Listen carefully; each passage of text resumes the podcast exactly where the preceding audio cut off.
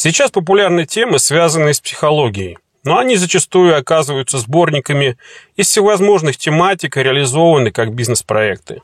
Красной нитью через многие из них проходит понятие осознанность. Википедия сообщает, что это непрерывное отслеживание текущих переживаний, что это состояние, в котором человек фокусируется на переживании настоящего момента, не вовлекаясь в мысли о событиях прошлого или будущего. Получается что-то вроде медитации, да, в которой человек максимально возбуждает свои чувства в моменте времени. Попробую разобраться в этом, но прежде стоит рассказать о работе нашего мозга с воспоминаниями.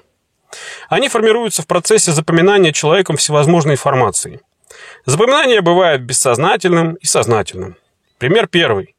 Попробуйте воспроизвести свое самое раннее воспоминание, сколько вам тогда было лет и о чем оно. Например, мое относится к возрасту двух с половиной лет по поводу громкой ссоры родителей в другой комнате. Я помню, как стою в кроватке и плачу, помню детали цвета интерьера, а самое главное – свои ощущения и эмоции. Это и есть бессознательное запоминание.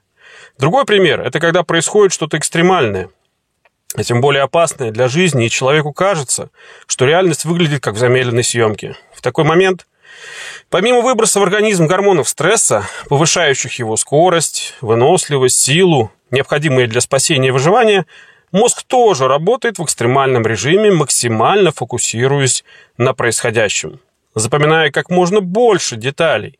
Это нужно, что в будущем, если, конечно, он выживет – была возможность знать, что и как делать в похожих ситуациях. Говорят, есть такой внутренний голос, но на самом деле это мозг по косвенным признакам находит что-то схожее между воспоминаниями и деталями текущей ситуации и сигнализирует нам через чувство беспокойства, опасности и страха. Поэтому все подобное назовем бессознательным запоминанием. Пример второй. Однажды на перемене, когда я был еще в первом классе, мне захотелось запомнить этот момент как начало большого этапа школьной жизни, и я представил, будто записываю это в память как эпизод кино. До сих пор вполне подробно я помню ту сцену в школьном коридоре, как видео со звуком и мысли, которые были в тот момент. Все, что человек запоминает не самопроизвольно, а принуждая к этому мозг, умышленно или осознанно, является сознательным запоминанием. Запоминание происходит вообще при помощи нейронов, синапсов и электрических импульсов, проходящих по ним. Чем важнее или ярче событие, чем сильнее оно возбуждает нервную систему, тем проще и быстрее происходит запоминание. Вполне закономерно, что эмоциональное, чувствительное, то есть бессознательное запоминание работает быстрее, чем сознательное. Это эволюционно важно для выживания организма. Ну, смог бы он спастись, раздумывая каждый раз при угрозе своей жизни – Бей или беги – вот основные инстинктивные бессознательные реакции. Работа мозга требует очень много энергии, поэтому он подстроился, запоминая чувствительное в первую очередь и осмысливая что-то лишь во вторую. На этом, кстати, и построено влияние на массу людей через, через возбуждение именно их эмоций, а не через обращение к их интеллекту или мышлению. Чем проще информация и чем сильнее она возбуждает чувства, тем лучше она заходит неискушенной части людей – которых большинство. Сознательное запоминание, наоборот, процесс тщательный, требующий собственных усилий, можно сказать, принудительный для мозга и более энергозатратный. Именно поэтому большинству людей не хочется думать, тем более на сложные темы. Ведь неприученный к этому мозг противится нагрузке. Итак, бессознательное запоминание физиологически быстрее и важнее для выживания организма. Но человек – это не только тело – но и сознание, мышление, как личность, наконец. А личность – это продукт социума, как результат развития и жизни человека в обществе в котором много говорят о духовных и моральных аспектах жизни, о психологическом удовольствии, а не только о физиологическом удовлетворении, и среднестатический человек это слышит и видит. В каком-то смысле все-таки понимает и пытается это воспроизвести, чтобы получить какие-то чувства, чтобы получить больше ощущений от своей жизни, хотя бы через эмоциональный, а по сути гормональный всплеск. Но много ли кто об этом думает или пытается разобраться? Нет. Ведь проще повторить увиденное, не вдаваясь в суть, и получить реальное подкрепление для своего воображаемого желания. Купил сосед новую машину, а твоя на ее фоне уже не так хороша. Вот родилось желание тоже купить. Значит, появилась цель, а с ней тревоги и сомнения, проблемы поиска средств, необходимость думать и что-то делать для этого – Добился и купил, наступило облегчение, удовлетворение, радость, наконец. А дальше владение и использование в обычном режиме жизни. То есть всплеск и снова относительная нейтральность. А при чем тут осознанность, спросите вы? И что не так с тем, как ее подают большинство околопсихологических модных сообществ? А при том, что они предлагают подмену понятий. Так как большинство людей в обществе в силу причин, указанных выше, мыслят поверхностно, живут чувствами, эмоциями и в большей степени бессознательно, то продать им что-то требующее глубокого осмысления невозможно. Но раз это массовый потребитель, то он интересен как средство заработка. Поэтому новомодные сообщества создаются с расчетом на эту категорию.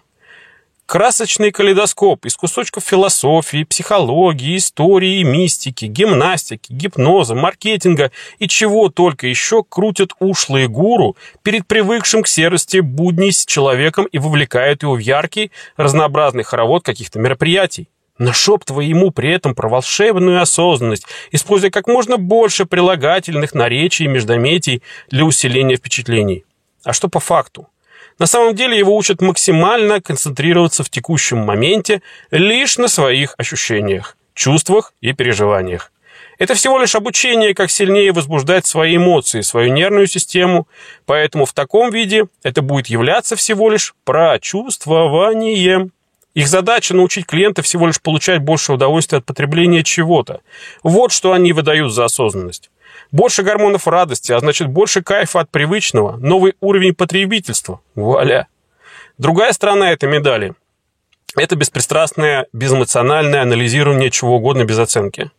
Чтобы было проще понять, это как программный код, описывающий что-то, или как предложение без прилагательных, наречий и междометий, из которых состоят вопросы и ответы к изучаемым предметам, событиям и отношениям. Как будто роботизированная обработка с выдачей результата анализа.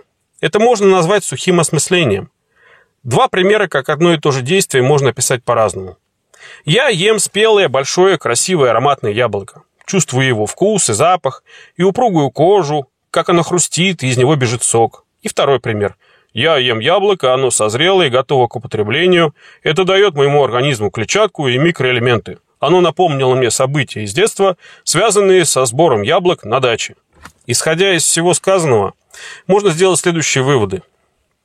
Благодаря бессознательным и сознательным воспоминаниям у человека количество связей между ними в мозге есть возможность связывать их с событиями текущего момента. И тем более с ожиданиями в будущем. Благодаря этому можно собирать воедино свои ощущения, эмоции, чувства, воспоминания, всевозможные знания и понимания, и благодаря этому получать наивысшее состояние разумного существа, как гибрид между максимально возможным прочувствованием и максимально возможным осознанием. Вот это как раз и можно назвать полноценной осознанностью, а не то, что предлагается в качестве ширпотреба на радость неискушенной публики. В разговорах с людьми о понятии человеческого счастья я специально привожу в пример собаку и ее эмоции радости как бессознательное, только лишь гормональное состояние.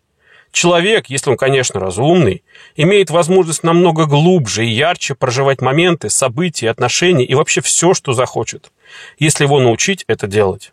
Потому что настоящая осознанность ведет как раз к настоящему человеческому счастью, а не к собачьей радости. Все вышесказанное не является истиной или осуждением чьей-то деятельности или чьих-то умственных способностей. Это данность. Так всегда было, есть и будет для большинства. Поэтому это нормально. А озвученная мной информация – это как модно сейчас говорить по запросу. Кому нужно, тот поймет.